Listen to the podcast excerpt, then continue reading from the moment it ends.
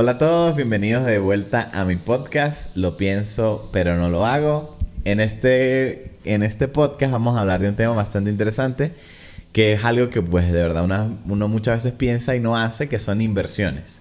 Cómo manejar mi dinero, cómo multiplicar mi dinero una vez pues tengo un poquito más de dinero del que gasto. O sea, tengo disponible para invertir. O sé dónde conseguirlo. Y bueno, en esta ocasión tenemos invitado a Carlos Mijares. Carlos es mi cuñado, tengo pues obviamente muchos años conociéndolo. Carlos es ingeniero geodeste, bueno, tiene mucha experiencia en, el área, en, el área... Mi profesión. En su profesión. en, el, área de petróleo, trabaja en la industria petrolera mucho tiempo. Eh, pero Carlos me ha enseñado a mí muchas cosas sobre negocios, inversiones, economía mundial y tal. Y de hecho mucho de lo que yo he aprendido lo he aprendido de Carlos. Entonces, pues lo quería invitar hoy para tener aquí una conversación sobre inversiones. De pronto, qué, mm, qué pudiese ser inteligente hoy en día, qué definitivamente no hacer. Y para todos ustedes que de pronto quieren empezar a ganar más dinero o a multiplicar el dinero que tienen, pues que puedan tener una idea. Igualmente, antes de comenzar, quiero dejarles claro que nada de lo que vamos a conversar aquí son recomendaciones de inversión. No tenemos ninguna licencia como asesor financiero. Eh, todo lo que tú decidas hacer con tu dinero, pues te recomendamos que hagas tu propia investigación. Y si del dinero que tú ganes o tú pierdes, pues es 100% tu responsabilidad. Bien. Hola, hola. Antes de comenzar, quisiera decirles y hacerles un pequeño aviso que durante todo el podcast hay unos ruidos horribles de construcción en el fondo. Pero tranquilos, espero que los puedan soportar porque la información que conversamos y la información que vamos a transmitir de verdad que es muy, muy, muy buena. Estamos hablando de cómo hay una oportunidad de inversión gigantesca en este momento que no ha habido en los últimos 100 años y bien seguramente no haya en los próximos 100 años. Entonces hay que aprovecharla y conversamos de todo lo que hay detrás de eso, todo lo que está pasando en el mundo a nivel económico y por qué es importante conocer este tipo de inversión y por qué es importante poder empezar a formar parte de ella. Entonces, olviden los ruidos de construcción en el fondo, presten la atención a la información que estoy seguro que va a ser muy valiosa para ustedes. Bueno, Carlos, bienvenido. Gracias, gracias. De verdad que, bueno, nada, un placer. Eh, son temas que nos encantan. Víctor y yo siempre, cada vez que nos vemos, pues conversamos, conversamos al respecto. El tema de la economía, lo que está pasando, en qué invertir, en qué diversificar, en dónde poner el dinero. Y se nos ocurrió la idea de, pues, ¿por qué no compartirlo también con la audiencia del podcast de Víctor? Sí. Y básicamente, pues, para, que, para eso estamos hoy acá reunidos. Ok. Bueno, eh, hay un punto que queremos tocar hoy que es importantísimo. Vale. Que es algo que, pues, ya lo hemos hablado y es algo que de pronto mucha gente... De pronto no, definitivamente mucha gente no conoce que es una oportunidad de inversión de una vez cada 100 años, prácticamente. O sea, es algo que pasa una vez en la vida eh, de las personas. Un pues, literal. Y somos afortunados de, de alguna otra forma, siendo jóvenes, poderlo aprovechar. Eh, pero antes de hablar de eso, pues sería bueno como poner un poquito a la gente en contexto con respecto a inversiones. Porque sé que mucha gente, pues a mí me pasaba yo, yo siempre he querido pues tener, ser un inversionista, tener millones de dólares invertidos y no tener que trabajar nunca, sino vivir de, de mis dividendos o de lo que crece mi capital o de la renta o de tal. Pero como para tener una idea general, ¿qué debería conocer la gente primero? Bueno, lo primero que debería conocer es pues cómo hacer más dinero. O sea, eso es clave porque yo te estoy escuchando y así como tú en un principio, yo también. O sea, yo quiero invertir, yo quiero ser una persona que tenga distintos negocios, pero ¿de dónde saco el capital? Y eso ahí es crucial, ¿no? En mi caso muy personal, mi historia rapidito, pues nada, me gradué, ingeniero mi plan era, porque ya yo tenía un plan diseñado, era trabajar cinco años en mi carrera y luego de eso tener un capital para lanzarme al mundo del emprendimiento, montar negocio, etcétera, etcétera. La realidad es que no trabajé cinco años, sino trabajé siete. ¿Pero para qué? Para poder tener ese capital y luego saber inclusive identificar dónde invertirlo.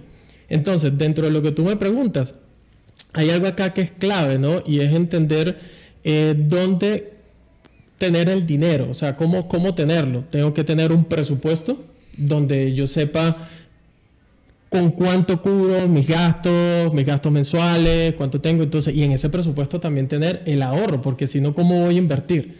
Si no tengo ahorro, tal vez tengo deudas. ¿Qué tipo de deudas tengo? y tal vez, y también, o sea, pasar al punto de inclusive dejar esas, pagar todas esas deudas y, dejar los mínimos, tal vez las deudas de las tarjetas, llevarlas a cero, eh, etcétera. Pero aquí lo clave y, lo fundamental también es saber cómo entender que el dinero que tú estás produciendo ahora mismo, tengo que ahorrar una parte para luego poder afrontarlo a, a donde yo quiera invertirlo. ¿Sí me explico? Sí. Sí, sí, o sea, antes de hablar de inversiones hay que hablar de, de dónde sacamos el dinero. Correcto. Porque si hablamos de inversiones, no es, no es que hay que voy a invertir tiempo o voy a invertir aquí una sonrisa. Necesitamos dinero para invertir. Y más si queremos aprovechar esta gigantesca oportunidad que hay hoy en día. Sí.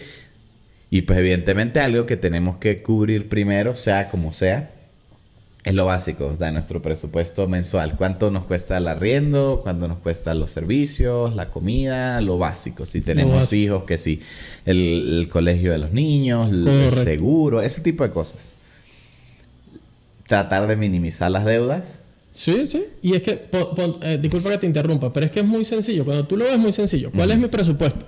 ¿Cuánto yo tengo que gastar? ¿Cuáles son mis gastos mensuales, mis gastos fijos? ¿Sí?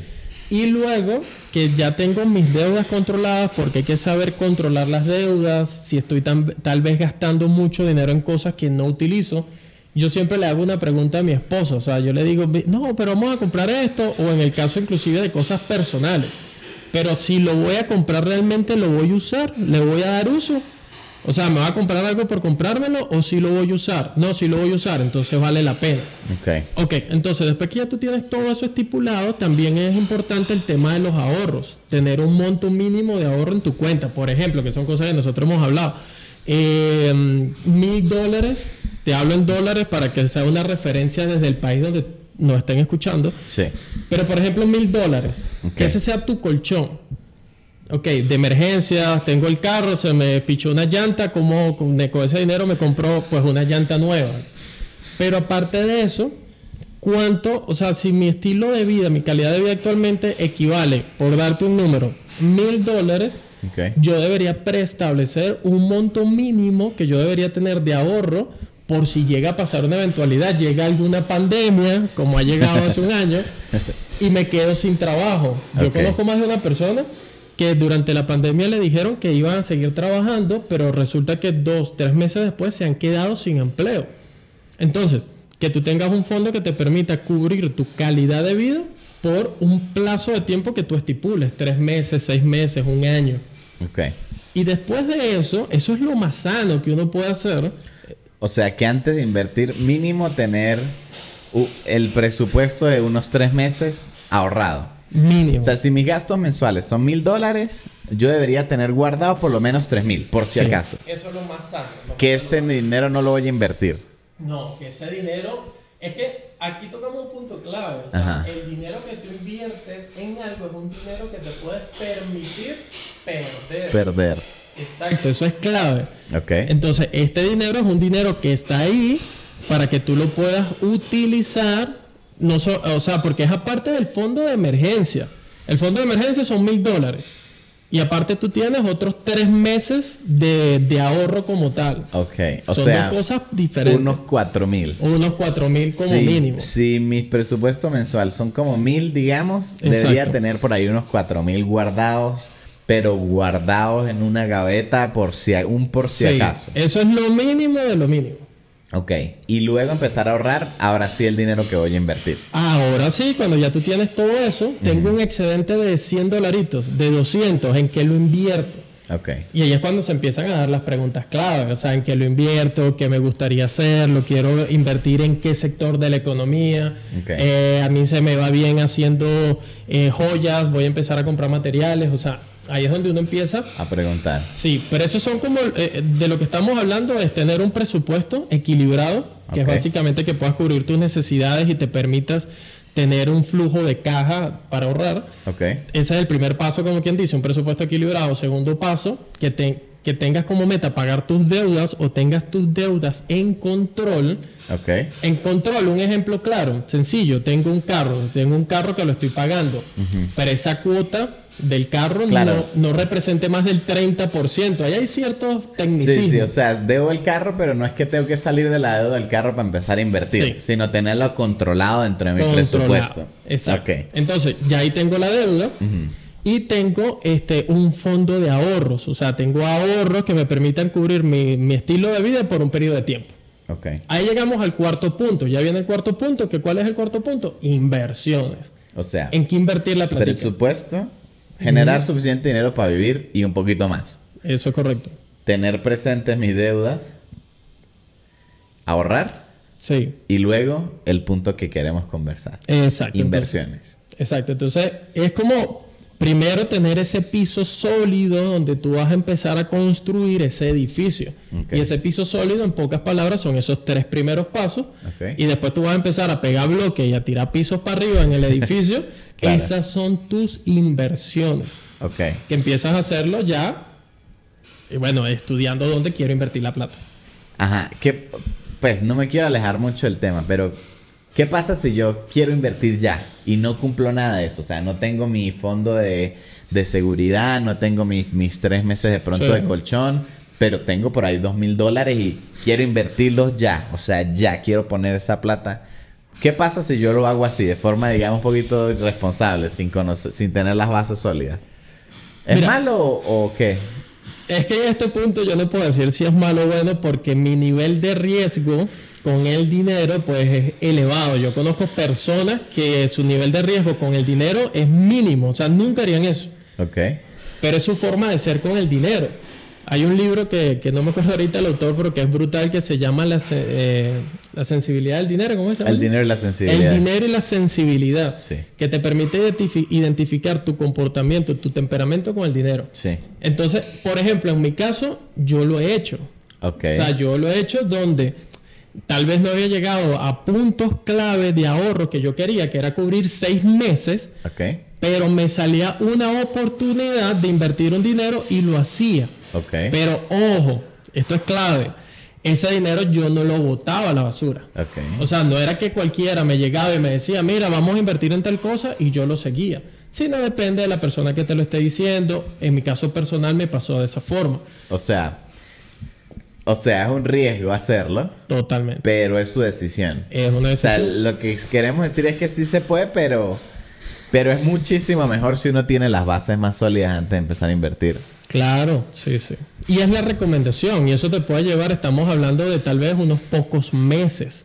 Pero inclusive para ti que me estás escuchando va a ser como más sensato y más tranquilo hacerlo de esa forma si apenas te estás adentrando en el mundo de las inversiones. Si tú eres una persona que ya viene desde hace años eh, comercializando algo, comprando, vendiendo, vendiendo, tú tienes una relación diferente con el dinero y puedes asumir ciertos riesgos, pero porque tu relación ya es diferente, pues. Ok. Exacto. Entonces, cuando empezamos a invertir, eh, tenemos que estar claro que ya estamos empezando a correr riesgos financieros en nuestra vida. Desde ese Y mejor tener un piso porque es probable que esas inversiones que empecemos a hacer sean malas inversiones. O de pronto no que malas inversiones, pero que tengan un resultado negativo, a corto plazo. Correcto. Que pueda perder 100% de ese dinero, que invertí, no sé, mil dólares y, esa inversión se redujo a 200 dólares en unos meses. Exacto. Eh, y es algo para lo que hay que estar preparado. Sí, totalmente. Ok. pero, acá, ah. acá una, una, anécdota. Ok. es, que, es que aquí hay un punto importante que, de mi forma de verlo, es que también hay que, hay que lanzarse. O sea, cuando ya tienes ese piso, tienes que lanzarte. Mi primer emprendimiento, por decirlo de una forma, ya yo estaba terminando la universidad y compré prendas, plata. Ok. Plata, prendas de plata, por supuesto al mercado, mujeres que siempre compran todas esas cosas. Pero adivina qué pasó entonces yo me puse a comercializar esas prendas, pero me di cuenta que no era realmente el sector de la economía donde yo me quería desenvolver. ¿Por qué? Porque tenía que estar detrás de la gente, cobrándole, mira, pero tú me dijiste que me iba a pagar tal día. Entonces, el invertir no solamente es buscando, eh, ¿cómo lo veo yo? es no solamente buscando la parte monetaria como tal, sino que te permite identificarte donde tú te sientes más cómodo para a futuro sacarle el mayor provecho a eso que tú quieres hacer, que es emprender, que es invertir. Ok. Sí, o sea, en teoría puede ser una buena inversión el tema de la plata y las prendas. ¿Usted le generó ganancias a, esa inversión? Buen punto. Eh, recuperé lo invertido y de broma. O sea, invertí una plata que no me acuerdo ya porque era en bolívares y bueno, XY. Pero ponte tus 500 dólares y recuperé 480. O sea, quedé por debajito un poquito. Y quedé con prendas que terminé regalándoselas a mi familia en sus cumpleaños. y, y, aparte del esfuerzo que tuvo que hacer vendiendo. Todo eso pasó como en tres meses. Ok. O sea, fue una inversión de 500 dólares, un montón de tiempo y esfuerzo y terminó perdiendo como 20. Exacto. Ok. Entonces, esas son inversiones, digamos, a pequeña escala. Correcto. 500 dólares, 800 dólares, 1000 dólares. Pero hay otros lugares donde normalmente cuando hablamos de inversiones la gente piensa de una. Que puede ser, vamos a invertir, piensan mucho en bienes y raíces, comprar propiedades, pueden pensar en la bolsa de valores, comprar acciones de empresas, eh, índices, eh, o pues de pronto ganado, ganado es, una inversión que, se, que se habla mucho, o pues de pronto inversiones tipo voy a estudiar en la universidad y sacarme un título porque quiero perseguir tal carrera. Correcto. Eh, con respecto a estas inversiones, que podemos llamarlas tradicionales, ganado, eh, bienes y raíces, bolsa de valores, ¿cuál es su opinión con respecto a eso? en ese punto hay, algo que, es clave, o sea, que es clave en qué sentido, el intro que tú diste. Okay. Ahora mismo estamos viviendo un momento histórico donde se pudiese dar, todo indica de que se va a dar una de las mayores transferencias de dinero dentro de nuestra historia, de población, de un lugar a otro. Ok. Ok, entonces, invertir en ganado, en bienes raíces, en un negocio tradicional, siempre va a dar dinero. El, los negocios son exitosos debido al que lo lleva. No hay negocio malo, sino mal administrado. Okay. Entonces todos los negocios son buenos. Pero ¿cuál es mi mayor consejo? Que es lo que hemos estado viviendo en esta nueva era digital. Que tú logres digitalizar eso que tú haces de la mejor manera. Un ejemplo muy sencillo. Ahorita está muy, desde el año pasado ha habido todo un boom en los infoproductos. Sí, los cursos y... En los cursos, programas de capacitación. No es lo mismo acá en la ciudad de Medellín. Yo arriendo un local y doy cursos una vez a la semana y lo hago a 25 personas porque esas son las dimensiones que me lo permiten. Pero ¿qué tal si yo ese mismo curso lo grabo de una manera pues profesional y lo monto en mi propia página o en distintas plataformas X y Z, ¿cuántas, ¿a cuántas personas yo pudiese llegar en una semana? O sea, si en una semana en mi curso yo nada más llego a 25 personas, en una semana ¿cuántas pudiese llegar? Claro. Pero ahora otro punto más importante aún, ese curso ¿cuántas veces lo voy a grabar? Una, sola vez. ¿Cuántas veces lo voy a poder ofrecer y vender? Siempre, N, sí. N cantidad. ¿Cuántas veces yo, si yo lo hago de forma física, que no está mal, pero cuántas veces voy a tener que decir lo mismo a solo 25 personas en una semana para yo poder tener un ingreso que me estoy proyectando? Entonces, ¿cómo yo lo veo hoy en día? Es eso. O sea, la era digital nos ha cortado los plazos para poder hacer dinero en grandes cantidades y tenemos que identificar dónde nos sentimos cómodos haciendo algo y sacarle el mayor provecho apalancado de, de esa digitalización de la tecnología. Pues. Ok. Ok. Bien. Entonces, inversiones. Ajá. Hay algo que a mí siempre me... O sea, que siempre me pareció curioso. Okay. Y es que yo he visto que eh, los grandes millonarios, hablamos de, por ejemplo, de Donald Trump, el tipo hizo su fortuna con bienes y raíces. Tener una propiedad y arrendarla es una inversión gigantesca. Correcto. Y el retorno de esa inversión es mínimo. Es un flujo de efectivo y sabemos que es algo bueno porque es dinero que a uno le entra sin uno trabajar. Por ejemplo, este apartamento no es mío. Exacto. Yo vivo aquí arrendado. La persona que compró este apartamento recibe dinero de mi parte todos los meses y no tiene que hacer nada. Eso es una buena inversión. Pero el retorno es mínimo. Estamos hablando de un retorno de por mucho, por mucho 10% al año. Anual, ajá. Pero eso es Un número alto. Sí. Y yo dije, ok, de pronto por eso es que en la bolsa de valores también hay muchos millonarios como Warren Buffett, uno de los hombres más, más ricos del mundo, que tienen prácticamente todo su dinero y todas sus inversiones en la bolsa, o sea, en, empresas, en, acciones de Apple, en acciones de Amazon, son dueños de pedacitos de esas empresas.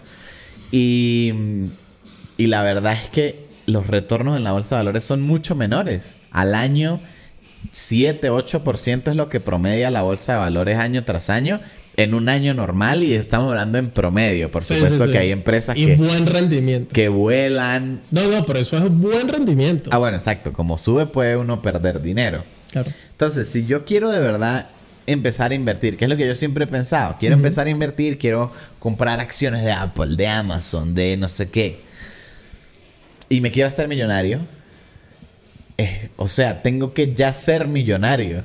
Tengo que invertir millones para realmente generar una cantidad de dinero que me, que me permita vivir de esas inversiones. Si yo quiero generar por lo menos unos 4 mil, 5 mil dólares mensuales, tendría que tener invertido como un millón y, un millón y medio de dólares en la bolsa, más o menos.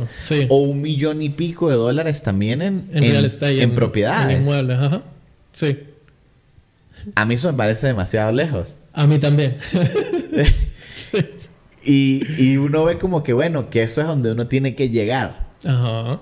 Pero si yo no tengo el millón y medio, si yo no tengo 100 mil dólares para invertir, si yo no tengo 50 mil ni 10 mil, tengo mil o dos mil porque los puedo conseguir aparte de lo que hablamos. ¿Qué, qué hago? ¿Qué, ¿Por dónde empiezo? O sea, ¿qué, qué opción hay? Usted me hablaba de del, los infoproductos, que es una oportunidad gigantesca hoy en día. Yo puedo crear un curso de algo en lo que soy bueno, de algo en lo que tengo experiencia, de pronto de mi profesión, qué sé yo. Correcto. Que sea atractivo, que la gente le guste, cuesta, no sé, 5 dólares. Y vendo mil cursos, son 5 mil. Pero, pues, la verdad es que no todo el mundo vende mil cursos. Por supuesto que hay que invertir dinero en publicidad para generarlos. Es una buena forma de empezar a producir más dinero. Pero son 5 mil dos mil, ocho mil dólares. ¿Cómo llegar a... ¿Cómo llego a 50 mil, a 200 mil, a un millón, a dos millones de dólares? Bueno, ¿cómo, ¿cómo hacerlo? Primeramente tienes que identificar dónde pueden haber esas opciones que para ti te permitan multiplicar el dinero, multiplicarlo, porque el tema de los infoproductos hay muchas personas que se les hace fácil, a otros no. En mi caso muy particular, el día de hoy, yo, para en mi caso, no lo veo tan fácil. Pero sí se puede permitir llegar a esos niveles y sobre todo con una proyección de mediano y largo plazo. No va a ser inmediato, no va a ser de aquí a, dos meses, o sea, a corto plazo no va a ser. Entonces, ahora mismo se están dando un, se está dando un movimiento que para mí es muy interesante. ¿A dónde voy? Rapidito aquí, pues hay que irse mucho a la historia para poder entender. Okay. En los años 30 se dio la gran depresión de los Estados Unidos, que sirvió inclusive de referencia para otros países cuando el sistema todavía no era como hoy, global. Pero eso afectó cierto, ciertos países, etcétera, principalmente Estados Unidos, porque fue en la bolsa, fue un comportamiento de la bolsa que llegó a pique y cualquier cantidad de supermillonarios perdieron todo su dinero, por supuesto la gente de a pie también. Hay una anécdota de cuando se dio eso que dice, se, le atribuye a Rockefeller, al primero, a J.D. Rockefeller, a John D. Rockefeller. Y él dice que cuando su limpiabotas este, eh, estaba conversando con él y dándole inclusive, sin, sin tener, no sé, como mucho criterio, pero dándole consejos de inversión, él dijo, es el momento de retirar el dinero porque ya todo el mundo está invirtiendo. O sea, como que hay mucha gente que no sabe lo que está haciendo y está metiendo dinero. Ok. Y eso lo hicieron grandes millonarios. O sea, antes de la Gran Depresión sacaron su dinero porque ellos sabían que se venía algo, pero también porque ellos forman parte de ese grupo que controlan ese algo, los grandes bancos, las grandes empresas, etcétera, etcétera. Hoy en día se está dando más o menos lo mismo porque hoy en día todo el mundo habla de inversiones. Ok. Más, que, más que hace cinco años, definitivamente. No, y más que hace diez. ¿Quién hablaba conmigo de inversiones hace diez? A mí toda la vida me ha interesado este mundo, desde muy joven.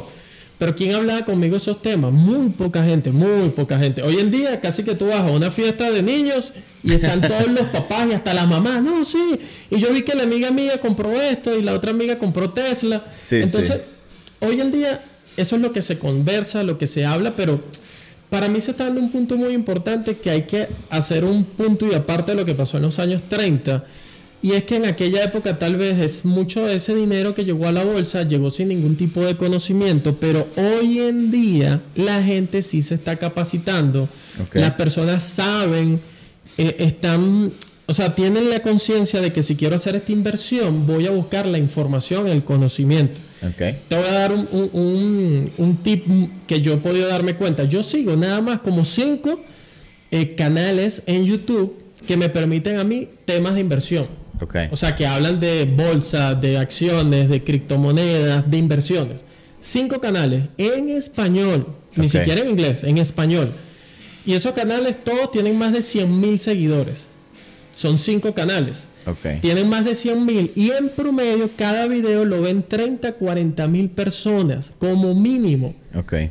Es decir, que si a la semana esos canales sacan tres videos nada más, 4 por 3, 12, o sea, ahí hay un universo de fácilmente medio millón de personas que se están capacitando todas las semanas con respecto al mismo tema. De habla hispana. De habla hispana, no te estoy hablando de, de, Estados Unidos. De Estados Unidos, ni de Europa, ni nada por el estilo. Entonces, ¿por qué la gente está tan bien? Que esos, ojo, pausa que esos canales no existían hace cinco años, no existían. No. Incluso hace tres años no existían. Hay canales porque que no había, medio. Por eso, no había un interés de la gente, digamos, común. En consumir esa información. En invertir, en conocer sobre. Exacto, tal cual. Sí, en, sí, sí. En, recibir, digamos, ideas o recomendaciones o conocimientos sobre inversiones, sobre bolsas, sobre acciones, sobre este tipo de cosas. Sobre criptos. Sobre criptos. Y, y es que, entonces, cuando yo me voy, o sea, cuando yo agarro la información técnica, lo más técnico, y lo llevo al día a día. Porque las personas se están viendo obligadas en migrar a ese tipo de inversiones que son de alto riesgo? Son de alto riesgo. ¿Pero por qué se están viendo obligadas? Porque se lo está comiendo la inflación. Se lo está comiendo la devaluación de su dinero. Entonces la gente dice, no tiene sentido que esa fórmula que funcionó en los años 80, en los años 90, ¿cuál? Por ejemplo, la de los bienes inmuebles, bienes raíces, los real estate. Yo invierto 100 mil dólares para ganarme 10 mil libras en el año. Sí, y ni siquiera 100 mil, más. No, no, pero te estoy hablando. más. No, hoy en día, dependiendo de la ciudad, si tú inviertes en Miami son 300 mil. Sí. Si inviertes en California, si te vas para Palo Alto, San Francisco, son 600 mil dólares por una propiedad. Sí. Donde porcentualmente hablando te vas a ganar lo mismo, no importa lo nominal. O sea, no importa el número, sino cuánto vas a ganar porcentualmente. Un 9, un 10%. Exacto. Si son 100 mil, son 10 mil al año. Si, son 500 mil, son como 40, 50 mil al año. Entonces, saca esa proporción que tú ya lo comentabas. Si yo me quiero ganar, porque mi calidad de vida em, que yo me quiero dar y a mi familia son 10 mil dólares al mes, ¿cuántos inmuebles debería tener? Mínimo 11, ni siquiera 10, mínimo 11. que, es un, que es un millón y medio de dólares mínimo. Exacto. Mínimo. Entonces, esa fórmula hoy en día para mí no es atractiva. Hay otras formas, ojo, hay otra forma de buscarle la caída. Claro, que si, que si uno tiene un millón y medio de dólares, es una de las formas más seguras de invertir. Sí, exacto, pero ¿cómo construyo yo ese millón y medio de lo que estamos hablando? Exacto, estamos hablando de que ninguno de ustedes tiene un millón y medio ahorita como para invertir. Bueno, yo tampoco, ¿usted lo tiene? Bueno, no voy a mencionar, no voy a mencionar cuánto tengo. ok, exacto, exacto. Sí, o sea, lo que estamos hablando es que porcentualmente este tipo de inversiones tienen un retorno muy bajo y que hoy en día está pasando algo muy parecido a lo que pasó en los años 30, en el que ya hasta el limpiabotas de Rockefeller estaba metido en la bolsa de, valores con acciones en empresas. Correcto. Pero que hay una pequeña diferencia hoy en día, que es que la gente que está haciendo eso no lo está haciendo a lo loco, o por lo menos no la mayoría. O bueno, no, no la mayoría, no, no es la mayoría. Ok. Sino que gente que de pronto no está metiendo un millón de dólares, que tiene 5 mil, 10 mil, 15 mil dólares invertidos en acciones pero que, que sabe lo que está haciendo. Sí, es que, ¿por qué sabe? Porque para mí, como yo lo veo, es ese punto. O sea, las personas saben que hay una devaluación, que la economía, que la inflación se está comiendo su dinero. Entonces, yo prefiero, antes de tener 10 mil dólares, y te hablo en dólares para que lo adaptes a pesos colombianos, chilenos, reais, brasileiros, como tú quieras. Pero si yo tengo 30, yo te voy a decir eh, un, caso muy sencillo. Yo ya tengo dos años viviendo acá en Medellín. Sí. 2019. Cuando yo llegué en el 2019, mayo del 2019, eh, la relación peso colombiano-dólar era 3.000. 2.900 2.900, 2.950, máximo 3.000 pesos por dólares. Sí. El año pasado llegó a 4.000 pesos por dólares. O sea, el peso colombiano perdió un 33% de su valor en apenas nueve meses de yo haber estado viviendo acá. Hoy en día está estable en 3.500. Sí. Quiere decir que perdió más o menos un 17, 18%. Sí, bueno, yo estuve en Argentina el año pasado. Ah, bueno. y yo llegué en marzo y el, el peso argentino costaba o sea, el dólar, un dólar costaba... ¿Pero cuál de todos los dólares? el, el, oficial, sí. 80, 80 pesos argentinos. Ok. Y por supuesto que ahí, como hay control cambiario, pues hay un, hay un mercado paralelo, que es el dólar blue, que en 3, 4 meses yo estando allá, subió de estar en 80 a estar en 150, 160. Es decir, casi el doble, o sea, 50% eh, del peso perdió su valor. Exacto, exacto. En meses, en 3, 4 meses. Y eso es lo que está pasando con todas las monedas. Pero es que no es nada más con todas las monedas. Mira, acá cuando nos vamos ya a una recomendación, o sea, como tú decías, ojo, o sea, esto es algo que no necesariamente vas a salir a vender tu carro, tu casa para invertir en, cosas, pero sí es una recomendación que te voy a dar, es que te capacites. Okay. Para poder entender lo que está pasando. Porque no es nada más el peso colombiano, el chileno, este, la libra, este, eh, la, moneda de Nigeria, sino que son todas. Sí. Cuando me refiero a todas, es que si tú te vas a índices que te permiten ver el poder adquisitivo del dólar, hace un año ha perdido un 8% de su poder adquisitivo el dólar. Que 8% de pérdida de valor del dólar, que es la moneda de referencia del mundo, es una locura. Sí. Porque ¿de qué estamos hablando? De que si usted está metido en la bolsa de valores o si usted está metido en, en bienes y raíces y en un año usted le está ganando su capital entre el 7 al 10% Ese es uno en dólares, pero la moneda se está devaluando en el mismo tiempo 8%. Más la inflación más la inflación, usted está, si acaso, manteniendo su capital, capital. o perdiendo de a poquito. Claro, que perdería más rápido si tengo el dinero en el banco. Claro, claro. Pero, pero es igual. O sea, por eso, por eso hoy en día todo el mundo habla de este tema, porque la población se ve en la necesidad de mover su dinero, invertirlo, colocarlo en un lugar donde se permita tener sanidad, o sea, tener sano su dinero, pero sobre todo es mantener el poder adquisitivo de eso que tiene, de eso que tiene, que te permite, ¿qué es el dinero? Pues un acuerdo entre nosotros, los seres humanos, para intercambiar cosas, es así de sencillo. Entonces, esa es la justificación que yo veo, es como yo lo interpreto hoy en día y por eso muchas personas te hablan del tema de invertir, de invertir, de invertir, pero cuando hacemos un pequeño, eh, una retrospectiva de lo que hemos venido conversando, entonces, ¿qué es importante? Que tú identifiques cómo puedes empezar a capitalizar más. Tú no te puedes conformar con tu empleo, con tus ingresos, porque ese ingreso que estás teniendo hoy en día está perdiendo capacidad de, compra, poder adquisitivo. Si tú tienes un sueldo, o sea, tienes que esperar que te aumenten el sueldo y normalmente el sueldo te lo llevan con respecto a la base de la inflación, pero no te lo ajustan con respecto a la pérdida de valor de tu moneda. Sí. Entonces, hay ciertos tecnicismos que son claves. Pero, entonces, ¿qué es, ¿qué es, importante identificar con ese dinerito extra que tienes, que son apenas 100 dólares, que son apenas 1000 dólares? Tienes que buscar la forma de multiplicarlo de una u otra manera con tal vez un plan a mediano, a, corto plazo y tal vez otro inclusive a largo plazo. Infoproductos, no, me voy a proyectar que de aquí a un año esté capitalizando al menos mil dólares en esto que estoy haciendo. Okay. O sea, de ese tipo. Pero entonces, todo ese dinero que estás obteniendo, lo vas a tener, lo puedes pasar, lo vas a tener, va a depender de lo que decidas hacer, a una moneda que supuestamente te da tranquilidad que son las monedas dominantes en nuestro hemisferio, es el dólar. si estás en Europa, pues lo tienes en euros, en libras esterlinas, etcétera. Lo tienes en dólares, pero es que la realidad es que el dólar ni siquiera te está protegiendo contra eso. Claro. Y ahí llegamos a un punto muy importante y es por eso es que hay un boom en todo esto nuevo, que no es ni tan nuevo, porque ya por ejemplo el Bitcoin tiene 10 años de haberse creado, y es el tema de las criptomonedas. Ya tú entiendes por qué hay poca gente celebrando que una monedita de un perro está rompiendo y es una locura. Sí, o sea. Hoy llegó a 60 centavos. Y es una locura porque técnicamente hablando no tiene ningún principio. Claro. Y, y, ahí es donde está el peligro. Yo considero con mis conocimientos que hay muchas personas que están metiendo dinero en esa moneda y no tienen los conocimientos de qué es lo que están haciendo. Porque en pocas palabras, para que ustedes me entiendan, es como que yo ahorita estoy invirtiendo mucho dinero en una economía como la de Venezuela o como la de Argentina, pensando que voy a recuperar mi dinero con 10 veces lo que invertí, o sea, con un 10x. Entonces, eso es un nivel de riesgo elevadísimo.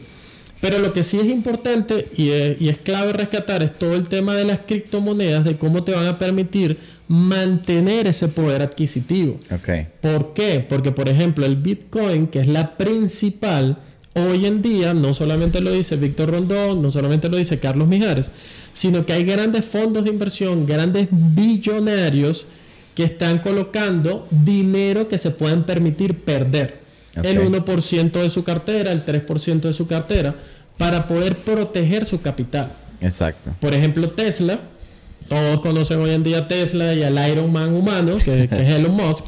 Entonces, ellos invirtieron 1.5 billones de dólares en Bitcoin. Y a la vuelta de apenas 3, 4 meses lo habían doblado. En mes y medio más o menos. En mes y medio ya lo habían doblado esa cantidad y esas ganancias le habían permitido ganar más que el año anterior en ventas de ese producto. De los carros.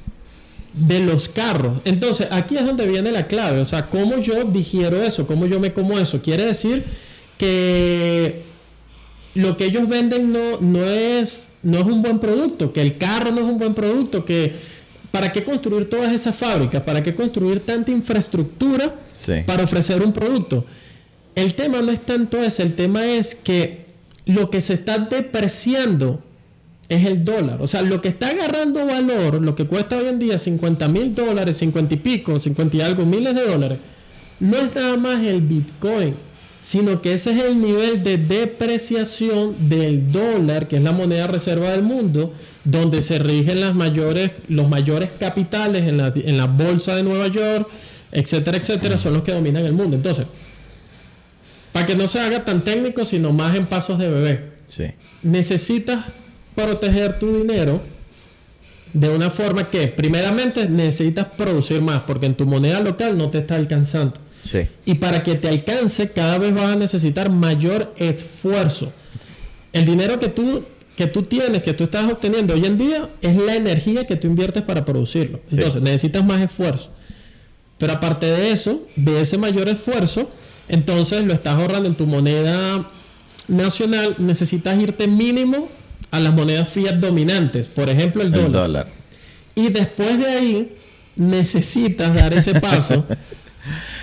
es un poco complicado. A las criptos. A las criptos. Ok. Pero no es darlo por darlo, porque hoy en día el espacio son más de 9000, es una locura. Sí. Entonces hay que ser un poco em, eh, maduro pero sobre todo es lo que yo te digo. De, cuando yo lo veo desde un punto más serio, hay mucha gente que se está capacitando para poder entender qué es lo que está pasando y por qué la economía se está comportando de esa forma. O sea, lo que yo saco de todo esto es que lo que usted dice, la gran depresión de los años 30 eh, nos dio ese indicador importante y que es que cuando ya todo el mundo está metido en la bolsa es por algo. Un fin de ciclo. Y hoy en día está pasando algo muy parecido. Muchísima gente está dejando de hacer lo tradicional, su empleo, su trabajo y tal, por uno porque no le alcanza y dos porque quiere más, porque porque sabe que hay mejores oportunidades, porque no quiere desperdiciar su vida haciendo algo que le guste o no le guste, no le da. Correcto. Y punto. Pero hoy en día hay una gran diferencia gigantesca con la que había hace 100 años. Correcto. Y por eso estamos hablando de una oportunidad de una vez cada 100 años, que es que uno, tenemos acceso a la información de una forma... Como nunca. Como nunca. De hecho, yo estaba viendo una entrevista a Warren Buffett entre estos días que él decía que él tenía que irse a las instituciones que llevaban track de, los, de los fundamentales de las empresas, de quiénes eran sus CEO, de cuáles eran sus ganancias, los reportes, de cuántas ventas hacían y todo, para él decidir si era una buena decisión meter dinero o no en una empresa. Y eso es algo que vemos nosotros en dos minutos cuando nos metemos en Yahoo Finance, Exacto. que nos mete todo, toda la data de una empresa. Correcto. O sea, hoy más que nunca tenemos la información a la mano para empezar a invertir. Eh, pero una de las razones principales por las cuales la gente lo está haciendo es porque nos estamos dando cuenta que el dinero fiat, que son las monedas de los países, las monedas que no están a, o sea, que no están respaldadas en nada, no están respaldadas en oro por lo menos como solían estarlo, cada vez más están perdiendo valor. Y justamente ahorita que Estados Unidos acaba de imprimir, ¿cuánto? un... 1.8, 1.9 trillones. Sí, pero entre estos dos años son como 3 trillones de dólares. No, el año pasado este. No, van en el orden de los 9. Exacto, casi, casi, casi 10, trillones. Casi 10 trillones de dólares. Y, y, Biden pidió un poquito más, en el orden de creo que los 3 trillones más. Eso es más plata impresa en estos últimos dos años de lo que se ha imprimido en los últimos 100. Correcto. Más plata en el mercado quiere decir que el, dinero vale menos. Correcto. Porque e, el mercado es exactamente igual, solo que ahora todo el mundo tiene el doble de billetes. Lógicamente el dinero cada vez va a valer menos. Y nosotros en países de Latinoamérica, como Colombia, como Venezuela, como Argentina, como Chile, que nuestras monedas son menos sólidas que el dólar y muchas veces buscamos refugiarnos en el dólar, nos estamos dando cuenta que igual el dólar, el dólar no sirve para nada igual. De pronto puede que a cortico plazo sea un poquito más sólido, pero en dos, tres años mm, va a valer nada. O sea, cada vez la, la... Uno, lo que se va a depreciar el valor del dólar va a ser una locura. Y dos, lo que esta impresión de dinero, más todo lo que está pasando eh, a nivel de impuestos y de, de, reformas políticas, va a hacer que haya una inflación gigantesca en el, en el mercado. Entonces, cada vez el dinero va a valer menos cada vez las cosas van a costar más dinero. Correcto. Es por eso que la gente cada vez más está buscando una alternativa diferente.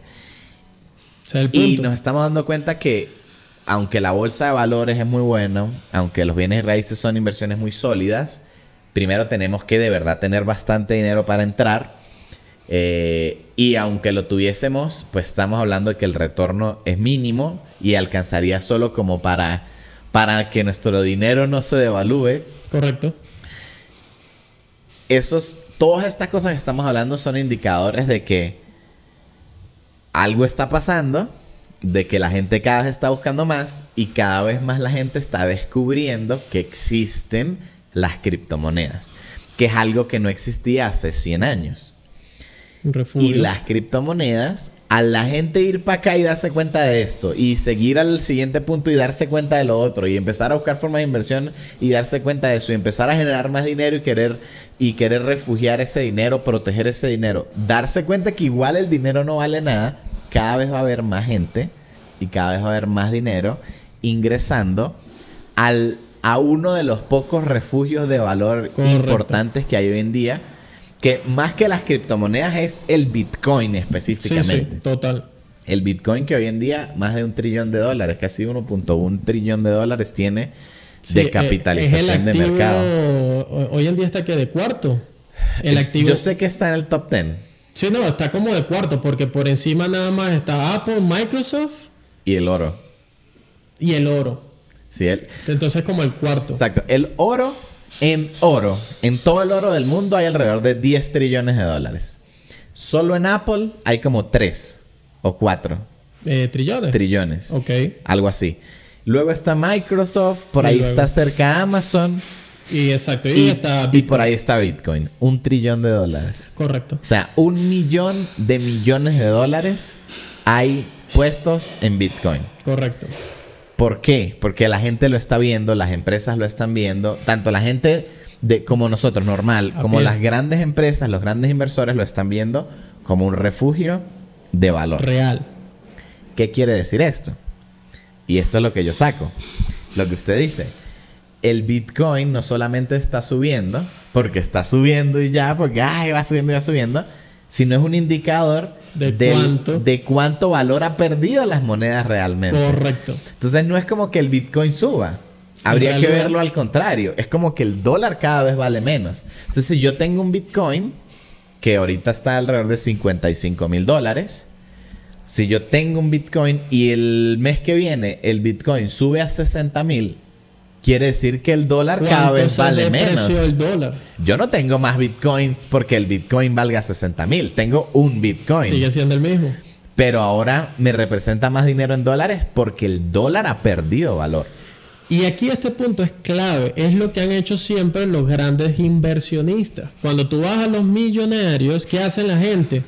No se queda con el dinero atesorándolo, sino que lo invierte. ¿Cuánto me costó una casa hace 20 años? Sí.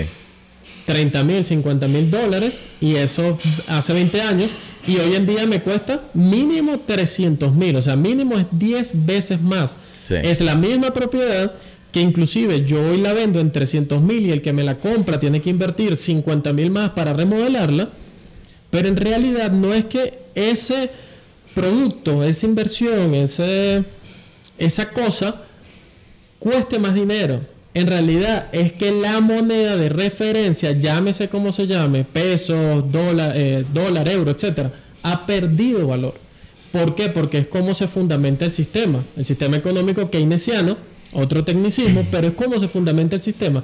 Y ese ciclo está llegando ahorita a un punto álgido que va a determinar si es su fin o simplemente vamos a seguir aumentando toda esta burbuja de lo que hemos venido hablando, de que las cosas van a seguir costando más, la inflación, la inflación, la inflación. Sí. Entonces, O sea, eso tiene que parar en algún momento. tiene que parar porque O tiene que caerse en algún momento. Sí. Y eso, ojo, y no lo dice, no lo digo yo, o sea, eh, ahorita estamos viviendo la reunión anual de la empresa de, de Buffett, de Warren, y justo ayer él estaba diciendo que él prevé una economía en Estados Unidos de inflación, una economía inflacionaria en los Estados Unidos. Sí.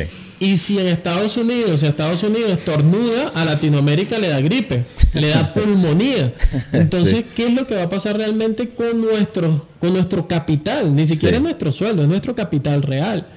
Y por eso es que cada vez más personas están migrando a hacer inversiones de riesgo, Ok. porque todo lo que estamos hablando es de riesgo. O sea, si tú, si tú quieres hacer una inversión que no sea de riesgo, cómprate una casa.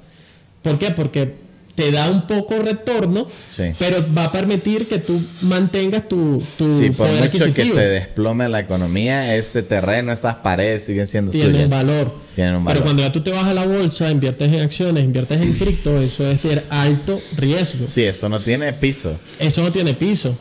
Y hay cosas feas que han pasado. En Estados Unidos, en diciembre, en enero, un chamo de apenas 18 años, un adolescente, se suicidó porque perdió más de 75 mil dólares en su cuenta en una app famosa. Pero aparte de todo ello, o sea, te digo esto como que, o sea, no estamos hablando de algo que es un juego, es algo que es muy serio. Se trata de tu capital, se trata del futuro tuyo, de tu familia, eh, de entender que todo esto que estamos viviendo tal vez se te hace un poco complicado, pero es muy sencillo, cópiate. Las grandes, inclusive hay muchos ejemplos de grandes empresas que hoy en día son muy grandes. Te doy uno nada más, Toyota. Toyota empezó copiándose los modelos de fabricación e incluso los modelos de carros de Estados Unidos.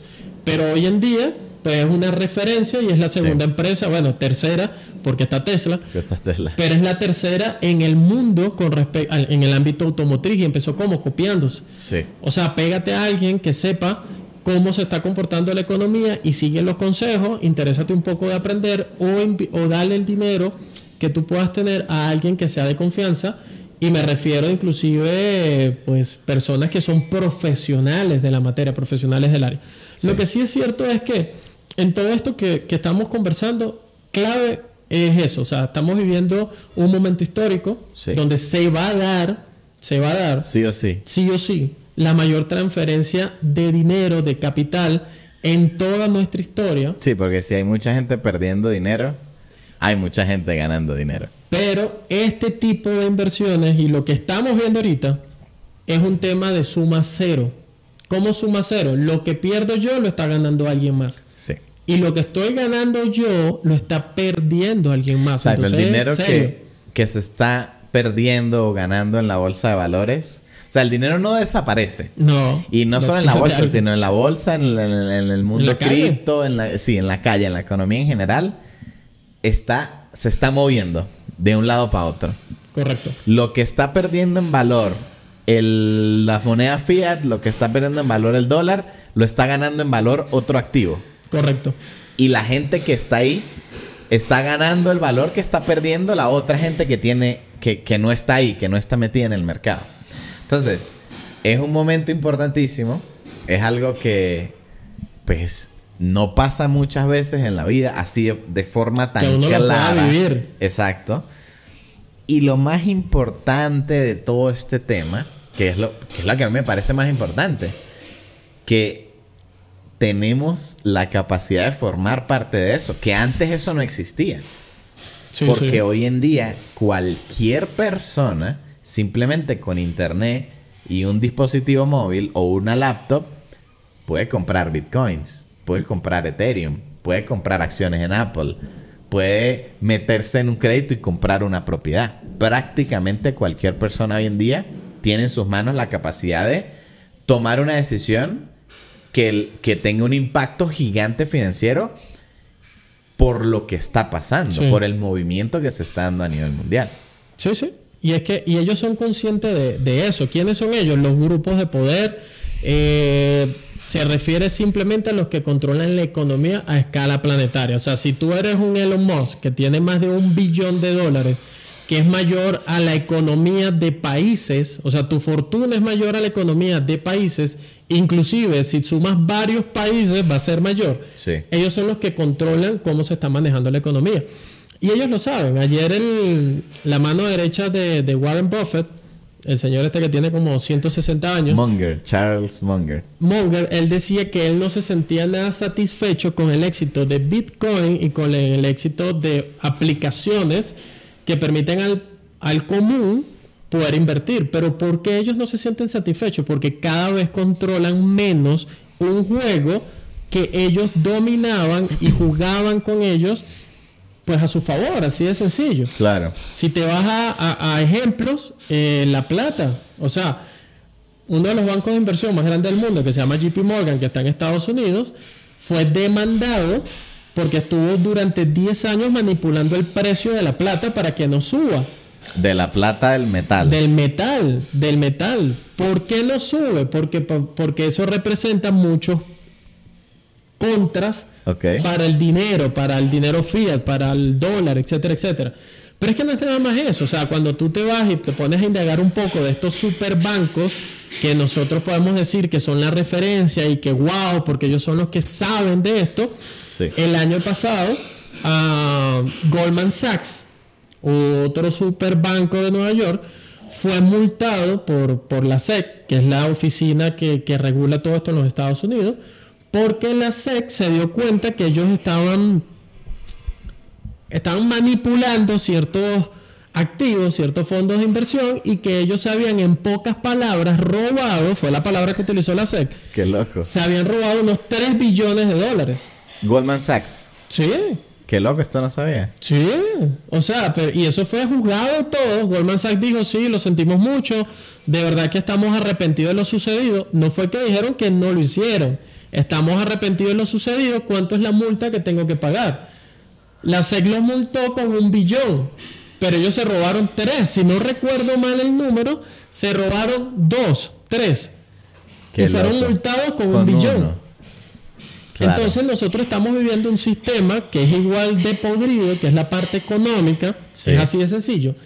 ¿Y por qué todos ellos se están oponiendo a esta masificación de las inversiones y de que la gente se interese de conocer cómo se maneja esto? Sí. Porque los bancos van a desaparecer.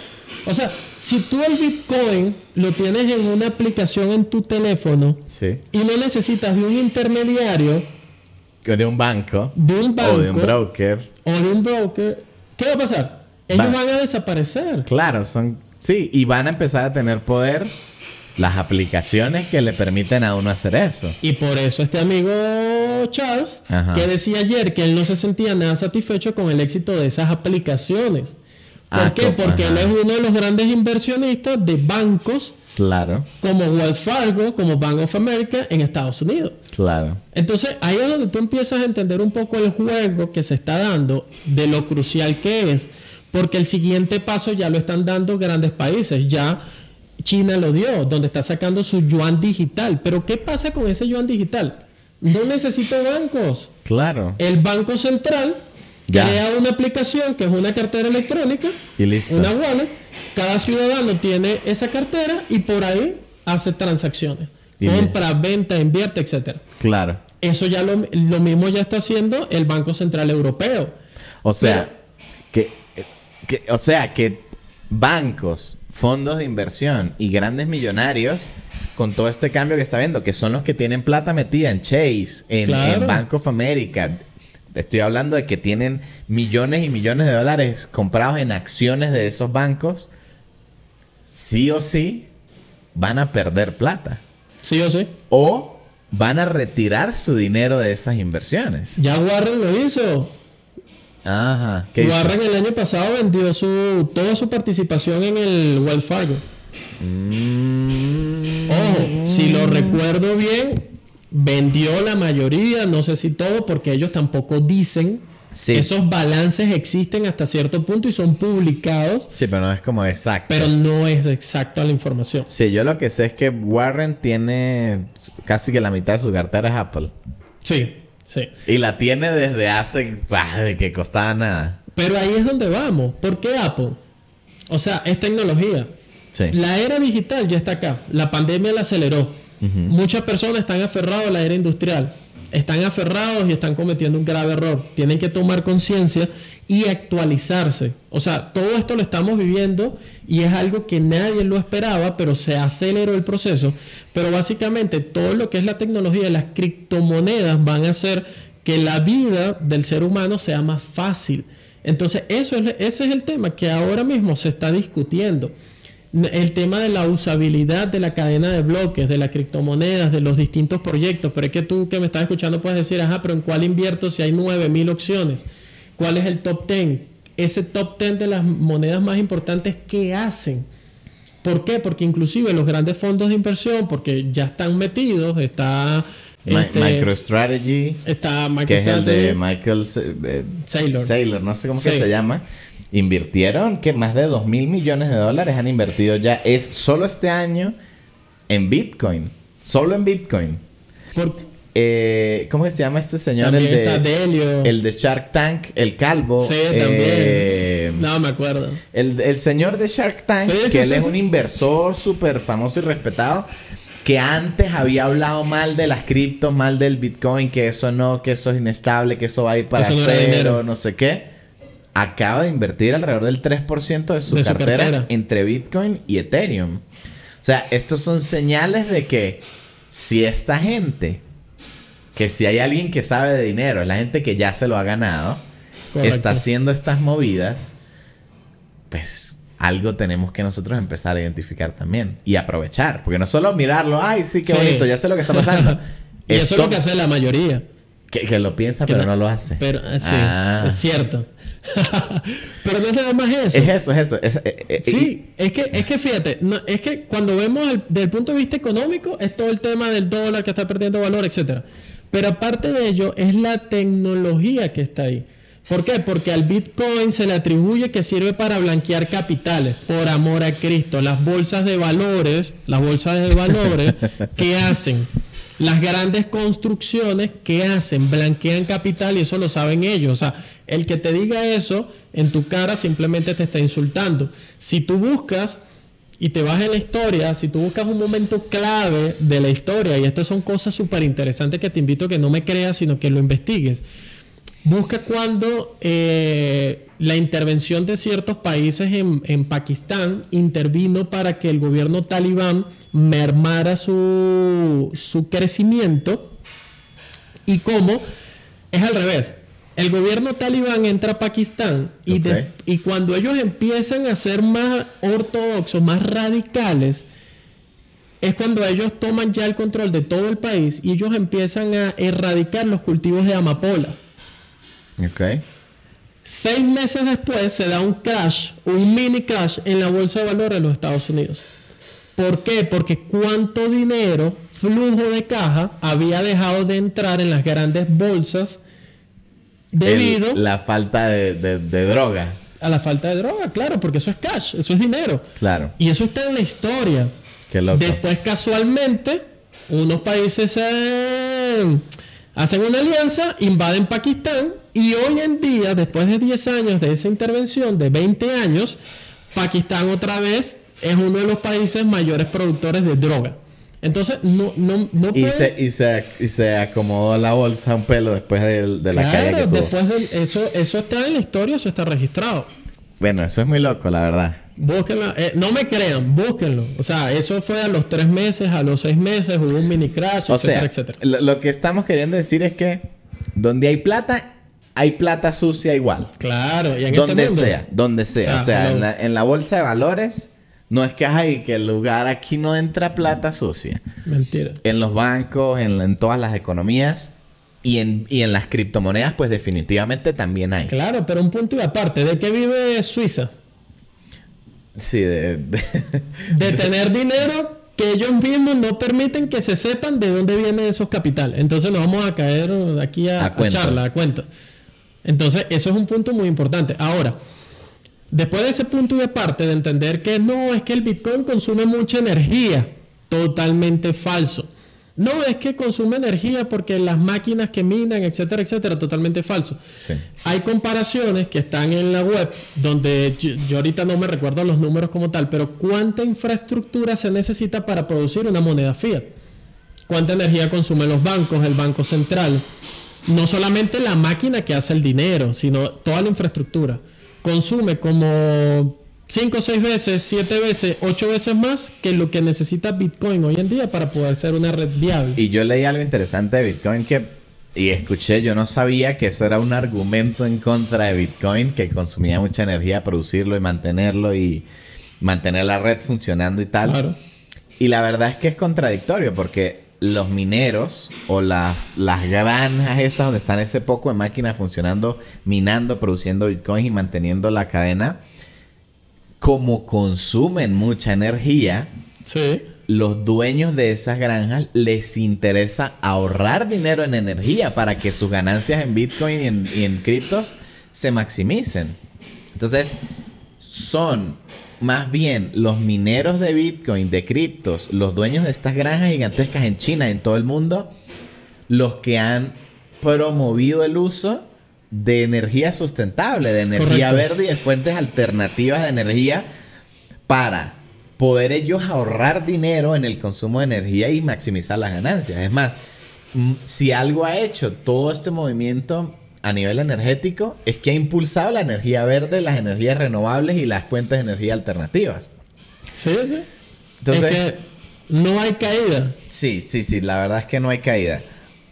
Es una oportunidad que de pronto en hoy, es que lo más loco es lo siguiente, uno lo ve hoy y uno dice, ok, el Bitcoin hoy cuesta 55 mil dólares. Ethereum cuesta 3.500 prácticamente, que es una locura que hace unos días valía 2.000. Correcto. Pero Bitcoin específicamente, 55 mil. Y Bitcoin en 2017, inicios de 2017, valía como 5 mil, 6 mil, algo así. Subió a 19 mil, luego bajó, estuvo unos años abajo. Sí.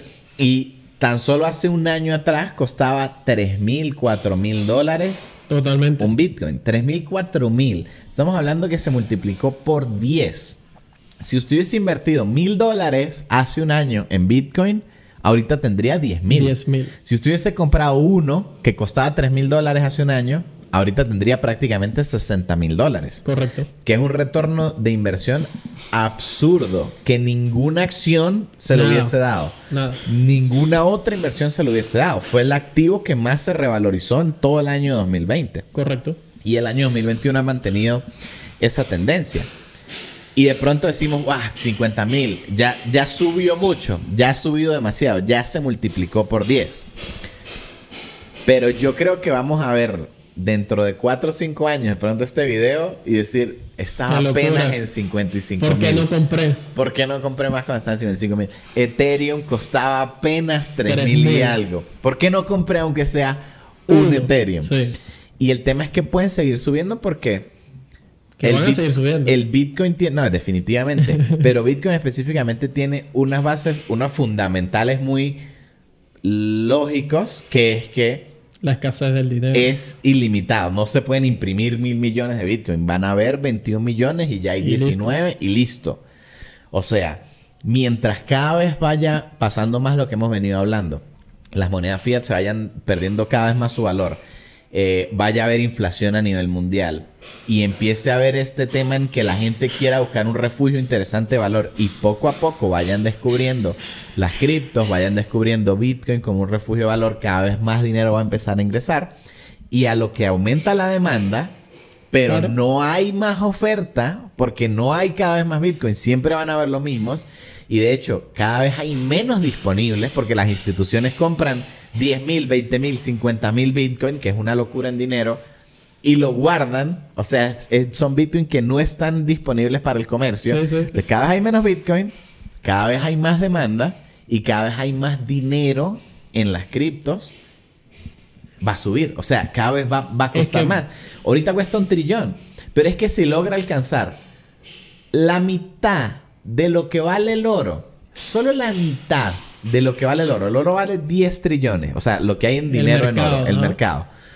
Si Bitcoin llega a valer eso, o sea, si llega a haber 5 trillones. de dólares en Bitcoin, un Bitcoin va a costar alrededor de 250 mil a 300 mil dólares. Uno. Matemática, ¿ah? ¿Sí?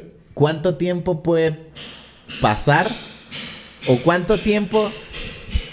O sea, de aquí adentro de cuánto tiempo eso pasaría?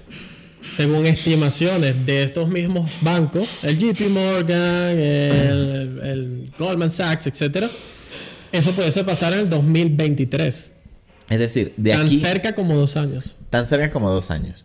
Por mucho que demore cinco. Que de aquí al 2025, 2026... Es una locura. Que uno invierta hoy 50 mil dólares en comprar un Bitcoin. O que invierta mil porque solo tengo mil de aquí a 3, 4, 5 años se va a multiplicar por 5 mi inversión. Que bien seguramente ningún otro activo me lo va a dar. Pero ahí es lo clave. Escucha, seguramente. Pero escucha lo que estás diciendo. Se va a multiplicar por 5. La realidad es que tú estás manteniendo tu poder adquisitivo y lo que se está devaluando es el sistema. Correcto. Ahí es donde está la clave de todo lo que estamos hablando. Por eso es importante tener un conocimiento base, ni siquiera mínimo. Tienes que tener un conocimiento base de lo que está pasando ahora mismo para que tú te puedas proteger, puedas proteger a tu familia, porque lo que está en juego es eso. El sistema tiene que haber un reseteo, tiene que haber un reseteo dentro del sistema. Tenemos que volver a un punto de inicio, como pasó en los años 60, 70 eh, en realidad, cuando los grandes tenedores de deuda de los Estados Unidos la moneda, el dólar, es que ya pasó, o sea, tú te vas a la historia y esto ya pasó, pasó en Alemania, en la, Alemania nazi, por allá en 1940, 41, 42. Después de la guerra. De la primera. Pero en plena guerra, antes de la Segunda Guerra Mundial, sucedió un evento que en Estados Unidos también pasó y es que los tenedores de deuda no querían dólares, sino empezaron a pedirle el oro, porque mm. en ese momento era la relación era dinero-oro. Exacto. Moneda, oro.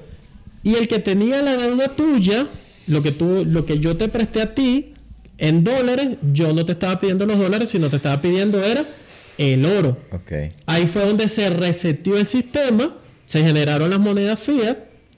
¿Y por qué? Porque es un patrón que no está parado en el oro, se, se separó totalmente del oro, sino que ahora ese patrón es en función del comportamiento y de la confianza de estos actores y por eso surgen los calificadores de riesgo, no, que la deuda de Estados Unidos es la más atractiva porque siempre paga.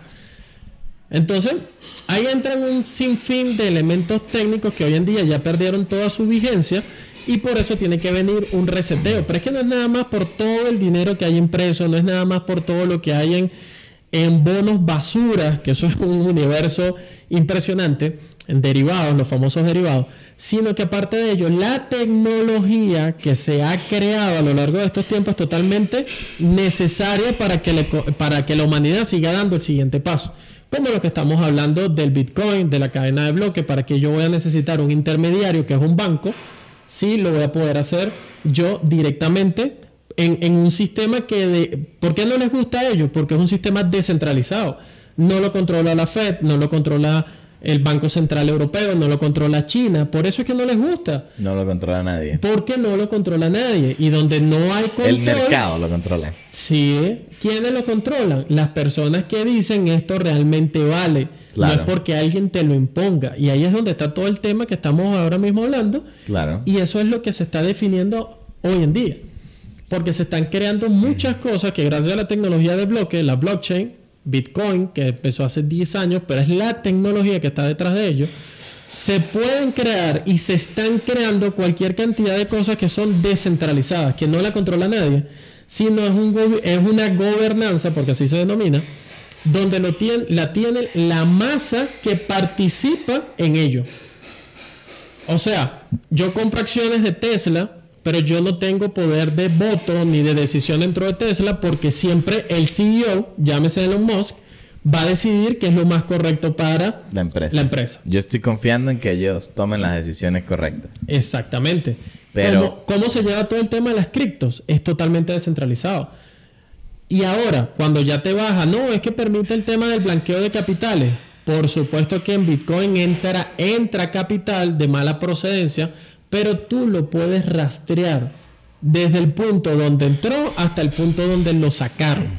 Eso no lo puedo hacer con el sistema bancario, porque si el sistema bancario, tú sacas dinero de aquí de Colombia y lo llevas a Suiza, ahí se perdió el rastreo porque en Suiza nunca te van a dar la posibilidad de tener acceso a esa información. Claro. Entonces, es súper interesante mi mayor recomendación a todos los que nos están escuchando y nos han venido escuchando en estos últimos minutos es que tomes un tiempo para indagar un poco más, tal vez identificar dentro de tu entorno a ese familiar, a ese amigo que puede saber del tema y te puede aterrizar todos los conceptos que hemos venido comentando. Sí. Pero acá la clave es eso, es entender que estamos los más próximos eh, que hemos podido estar en estos años a un reseteo de la economía global. Okay que desaparezca el dólar, sí, o sea, va a desaparecer el dólar y va a crearse un dólar digital, inclusive la moneda se puede llamar FED porque es un proyecto que ya existe en los Estados Unidos, FED. Pero con una tecnología como la de blockchain. De blockchain. Digital, totalmente digital. Entonces eso va a permitir cosas positivas pero otras no tan positivas porque está todo centralizado y por eso a ellos no les gusta el Bitcoin. Claro. Entonces, eso ya está sucediendo con los grandes países, pero entonces esto engloba, es la, tecnología que hay detrás de todo ello, los proyectos. Hoy en día existen tiendas virtuales como un Amazon, pero que son totalmente descentralizadas, donde es un código que está abierto, un open source, donde cualquier persona le puede agregar a ese código y el criterio de gobernanza de esa página es lo que decida la masa que la consume. Claro, estamos empezando a ver más cosas descentralizadas, no solo las monedas. No solo las monedas. Pero la moneda específicamente es lo que más, más impacto está causando. Claro. Por supuesto que la tecnología detrás de la moneda es lo que está realmente cambiando el mundo hoy en día. Esa es la base del edificio. Exacto. Lo que pasa es que la gente ve lo bonito. Claro, exacto. El dinero rápido. Exacto. Y, lo que yo decía al comienzo, esto para mí, o como yo lo veo y por lo que he aprendido sobre, sobre Bitcoin y sobre criptos y lo que he investigado, es una revolución a nivel mundial tan grande como, como la invención del Internet, incluso más grande todavía. O sea, el Internet cuando nació era X, era una red X. Tal cual. Hoy en día es la base fundamental de todas las comunicaciones del mundo. Tanto de los bancos, tanto de, los negocios en general, de las personas, de todo. Hoy en día las clases se hacen por internet, todo, todo es por internet. Y, y, parece loco pensarlo, pero hace 30 años no era así. Hace 20 años no, era, tan así. hace 10 años no teníamos tantos smartphones como, como hoy en día. El iPhone salió en el 2017, eso fue hace 14 años apenas. No habían iPhone, no habían teléfonos inteligentes. El Internet y el avance de la tecnología ha hecho un cambio radical en el mundo. Y esto que está pasando ahorita de blockchain, y específicamente en el área financiera, pero en muchas más áreas. Sí, un abanico. En el área financiera con Bitcoin es una cosa, es algo que pasa una, una vez cada, no cada 100, cada X miles de años porque es una de esas invenciones que cambia el mundo para siempre. Y es un momento importantísimo en el que los que lo aprovechen van a estar dentro de 10 años viviendo Muy cómodo. tranquilos, sin tener que trabajar, sin tener que preocuparse por el dinero, sin sufrir, dejando dejando legados para sus generaciones de riqueza, simplemente por entender el punto en el que nos encontramos hoy en día. Correcto.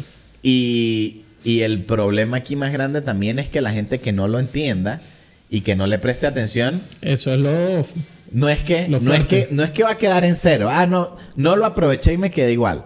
No, van a salir perdiendo. Van a salir peor. Todas sus inversiones, toda su capital, todo su esfuerzo, todo por lo que han trabajado durante toda su vida, sin importar cuántos años tengan, durante toda su vida hasta este momento, bien seguramente lo van a perder. Sí, todo eso está en riesgo. Todo eso está en riesgo. Entonces, es una locura, es una revolución que está pasando. Lo vemos principalmente con el Bitcoin y por eso es tan importante que lo investiguen, que lo revisen, que le presten atención y lo tomen en serio. Pero mm, con más fuerza pudiesen estar habiendo cambios en otras áreas del mundo, no solo en el dinero, no solo en la parte económica, sino en, diferentes elementos del, que, mm, integran nuestro día a día.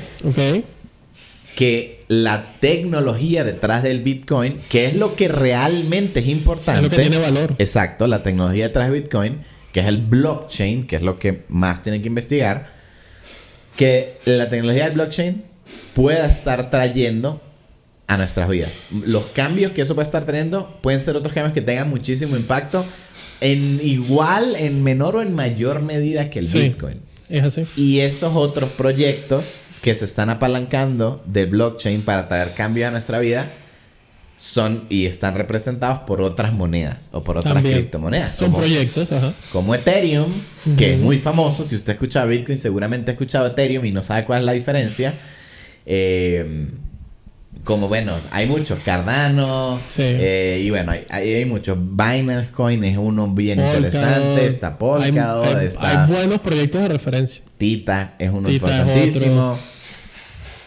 Entonces, tan importante como conocer del Bitcoin y de prestarle atención, entendiendo todo lo que está pasando a nivel mundial y lo que va a pasar en los próximos años, es importantísimo que entendamos que más allá del Bitcoin como Bitcoin, como, un, como una moneda que tiene un dinero, un valor y es importante refugiarnos ahí, hay otros proyectos que se están apalancando de la tecnología que ha hecho que el Bitcoin sea tan importante en el mundo para hacer cambios en otras áreas de la sociedad, en otras áreas del mundo, y que esos cambios, muchos de esos ya están funcionando, como BitChain, como BET. Sí.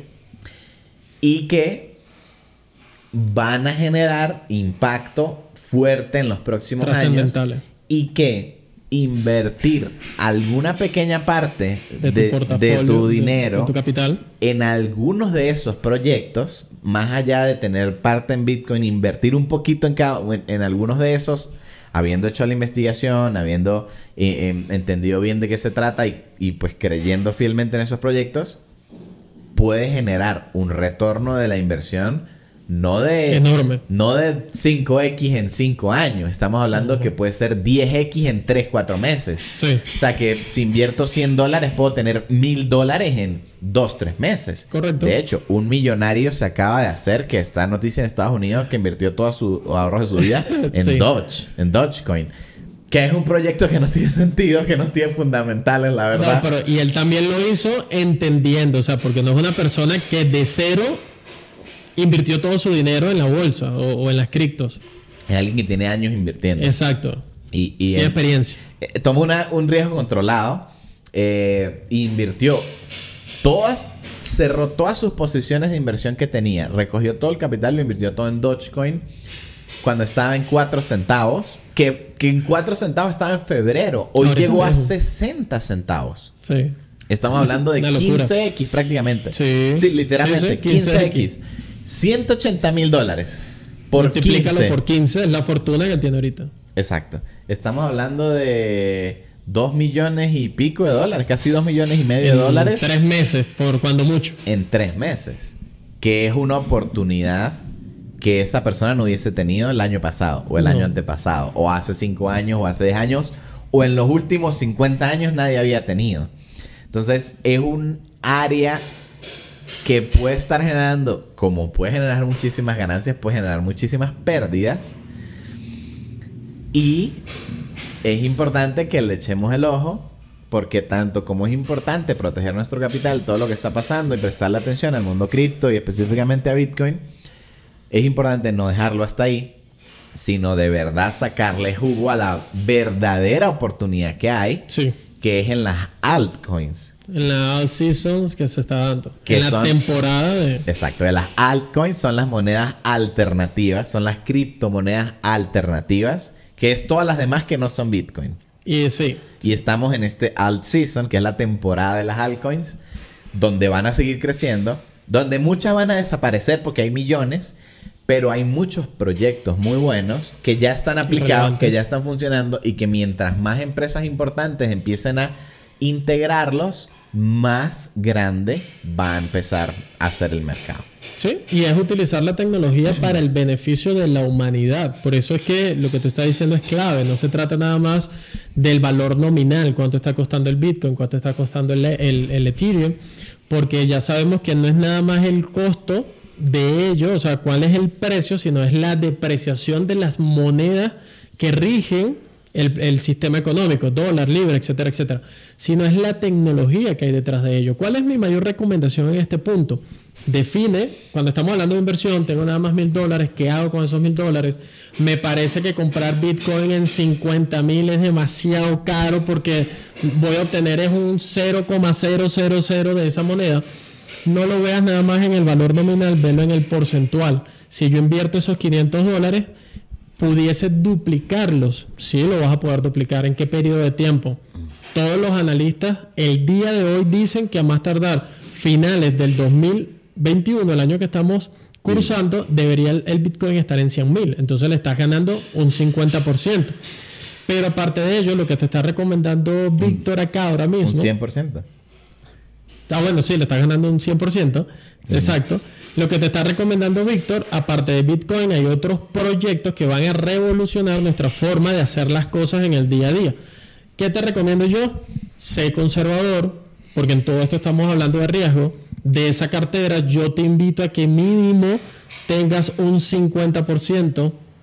Yo diría que por muy poquito un 40% en Bitcoin que eso vendrían siendo como tus ahorros, donde estás protegiendo tu poder adquisitivo y puedas brindarte la posibilidad de indagar el tema, de investigar y poder invertir en otras monedas, como te está diciendo Víctor, que esas monedas simplemente son compañías, son proyectos que están haciendo cosas revolucionarias, cosas súper interesantes, inteligencia artificial, o sea, aquí hay literalmente de todo para mejorar nuestra forma de hacer las cosas hoy en día y te puedas permitir invertir porcentaje de tu capital.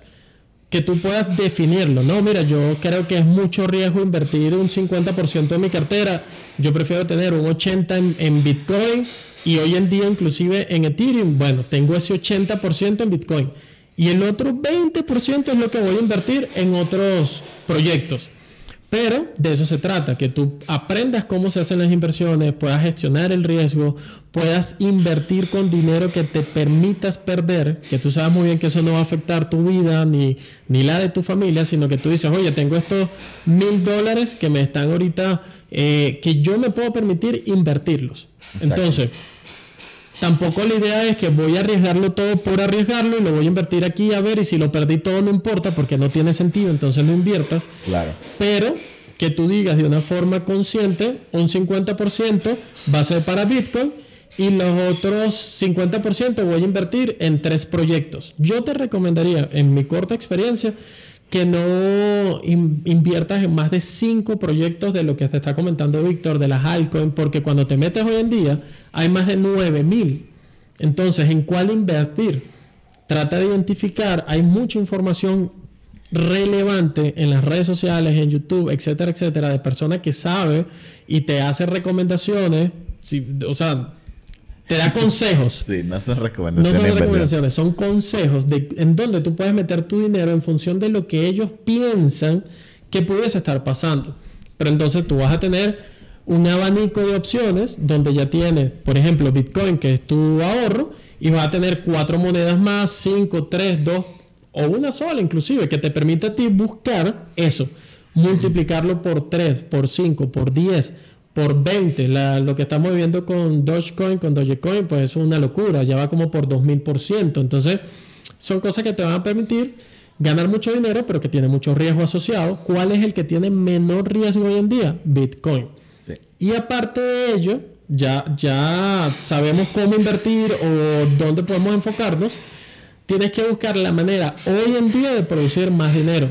O sea, tienes que crear esos primeros 100 mil, 100 mil dólares, no 100 mil pesos, pesos colombianos, chilenos, donde sean, no, 100 mil dólares. Tienes que buscar la forma de generar 100 mil dólares porque eso en la economía actual es lo que te va a permitir tener una base donde tú puedas luego invertir y aprovecharte de eso que hemos venido hablando. Con 100 mil dólares hoy en día comprarías prácticamente un Bitcoin si inviertes la mitad de tu cartera. Exacto. Pero te puedes disponer, te puedes permitir decir que de esos 100 mil voy a invertir 55 y voy a comprar un Bitcoin porque tan pronto como a final de año pudiese estar en 100 mil. Exacto. Y lo que haga con la otra mitad, si lo pierdo, pues no pierdo todo mi capital porque igual el Bitcoin me va a proteger. Por supuesto que puede pasar cualquier cosa. Nadie tiene ni la más mínima idea de para dónde va a ir Bitcoin pero los fundamentales dicen que a largo plazo va a seguir subiendo, que puede llegar a un millón de dólares en 10 años. Y eso, y no lo dice cualquier loco, lo dice el modelo Stock to Flow de Bitcoin. Que les, les invito a que busquen eso, investiguen el modelo Stock to Flow de Bitcoin que es un modelo que Bitcoin ha seguido a la perfección desde que salió. Y ese modelo pone a Bitcoin en alrededor de 100 mil dólares para finales de este año. Entonces, si yo tengo 100 mil dólares, bueno, si, si tengo 10 mil, sí, sí. la mitad en Bitcoin, que son 5 mil, y la otra mitad en dos, tres proyectos de las altcoins, que pueden ser proyectos que se revaloricen mucho más que el Bitcoin, puede hacer que el Bitcoin se duplique, de lo que invertí en Bitcoin se convierte en 10 mil dólares, pero los otros 5 mil que invertí en altcoins se pueden convertir en 10 mil, en 20 mil, en 50 mil, en 80 mil. Pueden tener un salto cuántico. Sí, sí. De hecho, es lo que yo en lo personal he hecho. Yo invertí alrededor, no, no tan el 50-40, pero de mi capital alrededor del 15% en unas altcoins, o sea, el capital que, tengo en cripto, el 80%, 85% eh, lo tengo en Bitcoin, que si 5% en Ethereum y el otro 10% en tres proyectos que me parecen muy interesantes, que investigué mucho, exacto, que aprendí mucho, que entré en un precio que me pareció clave, eh, clave, o sea, no es a lo loco porque sí, a las que me pienso aferrar por lo menos durante seis meses, un año mínimo. O sea, teniendo la mentalidad de que no es que va a pasar en una semana como Dogecoin, sino que son proyectos que definitivamente van a crecer, pero les va a tomar meses o incluso algunos años. Correcto. Pero que yo sé que ese poquito de mi capital que yo invertí en esas altcoins fácilmente puede valer mucho más que lo que tengo en, en Bitcoin sin perder el, el capital que tengo en Bitcoin, por supuesto, porque igualmente va a seguir creciendo. Sí, sí. Eso es lo más sano. Eso es lo más sano. Hay otras técnicas, la técnica del DSA, que tal vez tú ahora mismo no dispones de un capital ni siquiera de mil dólares porque estás en Latinoamérica, en Sudamérica y pues todas las complicaciones que hay, pero que tú te puedas permitir comprar 20 dólares, 30 dólares de forma semanal, de forma mensual. Eso lo que está haciendo es proteger tu poder adquisitivo. El DCA es el Dollar Cost Average y es básicamente, para que tengas un ejemplo, si tú lo hubieses empezado a hacer hace 10 años atrás, solo invirtiendo 20 dólares semanales, hoy en día fuese, tuvieses como fortuna solo en Bitcoin más de 1.300.000 dólares, 1.400.000 dólares. Esos son números que salen en la... Habiendo invertido muy, mucho menos que eso. Exacto. Pero de forma constante y teniendo claro el escenario que es lo que tú estás hablando. Sin importar al precio que esté. Sin importar decir, elegir un día a la semana o un día al mes y comprar, comprar un una cantidad específica. Correcto. Voy a comprar todos los 15, voy a comprar 50 dólares en Bitcoin. Y en 10 meses ya compré 500 dólares y terminé comprando al precio promedio de esos 10 meses. Eso es correcto. Porque a veces esperamos, cuando tenga 500 dólares, invierta. Sí. Y resulta que nunca llega ese cuando tenga 500 dólares. Correcto. Porque es dinero que tú te puedes permitir perder, eso es clave. Entonces, esos 500 nunca llegaron. Pero si tú inviertes de forma mensual 50 nada más, al cabo de 10 meses ya has invertido 500. Correcto. Y te puede parecer poco, pero es que bueno, primero tienes que aprender a administrar los centavos para que puedan llegar los millones. Es correcto. Entonces, pues es así de... Bueno, creo que fue una charla muy interesante. No sé si antes de cerrar quisiera hacer algún resumen o cerrar con alguna idea o hacer alguna conclusión. Sí, yo creo que es importante un resumen para despedirnos. Eh, ¿En dónde empezamos? Eh, el presupuesto muchos de nosotros en Latinoamérica no tenemos esa conciencia porque no se nos enseña como tal el tema de tener un presupuesto, de enfocarte a tener un plan de inversión, en qué invertir tu dinero. Entonces, eso es clave. Tener un presupuesto, saber de dónde sale tu dinero, a dónde lo estás distribuyendo, cuáles son las deudas que tienes, permitirte tener un fondo de emergencia, un fondo de ahorro que te permita vivir X cantidad de tiempo de tu estilo de vida. Y ya cuando tienes ese panorama claro, entonces puedes decir, oye, me permito invertir tanto dinero en tal cosa, me pareció interesante lo que hablaron Carlos y Víctor, voy a invertir en Bitcoin, en las altcoins, etcétera, etcétera, porque lo importante es que tienes que empezar a, vivirlo. O sea, nadie aprende a manejar bicicleta, una bicicleta solamente viendo. Tú no vas a aprender a manejar bicicleta solamente viéndome a mí. Tienes que montarte en la bicicleta y tienes que darle tú para que realmente adquieras esas habilidades y ese es mi mayor consejo. Define lo que hemos hablado para que puedas tomar una decisión de dónde vas a empezar a invertir tu dinero y puedas sentir esas emociones, porque son fuertes, de ver cuando tu capital va para abajo, invertiste 5 mil y de repente dentro de un mes no tienes 5 mil, sino tienes 3 mil porque así como ganas, también puedes perder y tienes que aprender a manejar todas esas emociones. Entonces, ese es mi principal consejo.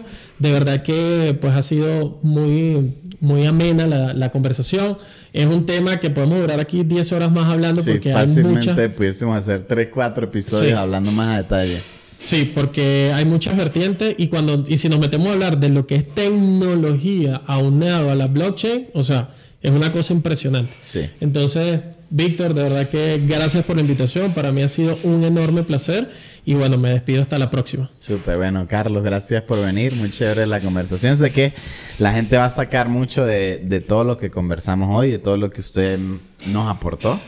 Y bueno, no sé si antes de cerrar quisiera promover algo, sus redes sociales, su... Totalmente. Sí, me pueden seguir. Mi, mi red social favorita, la que más uso, es Instagram eh, ahí me pueden seguir como arroba, muy seguramente Víctor coloca aquí algo que pueda salir como por aquí o en algún lado, arroba car, C-A-R-L Mijares. Entonces ahí me pueden seguir. Eh, y ahorita en el mes de mayo voy a estar también mm, actualizando mucho el contenido para compartir todo esto que hemos venido hablando a través de, de Instagram. Y también este, quisiera darle promoción a un programa, a un curso que ha estado desarrollando mi esposa, que está poderosísimo. Te invito a que te puedas también unir a su perfil de Instagram, es arroba Ibelsi, también Víctor lo va a colocar acá, para que lo puedas este, copiar de forma correcta y la puedas buscar en, en las redes sociales, especialmente en Instagram. Ahí vas a poder ver y tener acceso a un curso que de verdad tiene mucho valor y tiene mucha importancia cuando ya entramos en otros temas que son más personales y, te invito a que lo puedas ver, o sea, que lo puedas checar. Entonces, más allá de eso, bueno, pues nada, de, totalmente agradecido contigo, Víctor, totalmente agradecido con ustedes lo que nos han escuchado pues la mañana de hoy. Y bueno, si les gustó el contenido, pues ya saben que se pueden suscribir al canal. Denle like, eso nos ayuda a llegar a muchas más personas. Compártanlo con alguien eh, que ustedes sientan que le pueda interesar o le pueda servir esta información. La verdad que es muy, muy importante que la mayor cantidad de gente pueda conocer esto para que no pierdan todos sus ahorros y todo su esfuerzo de, de toda su vida. Y recuerden que este podcast también lo pueden escuchar en audio en cualquier plataforma de podcast que ustedes prefieran, en Apple Podcasts, en Spotify, en cualquier parte lo pueden conseguir como lo pienso, pero no lo hago. Entonces, bueno, que sigan pasando un feliz día y mucho éxito en sus inversiones.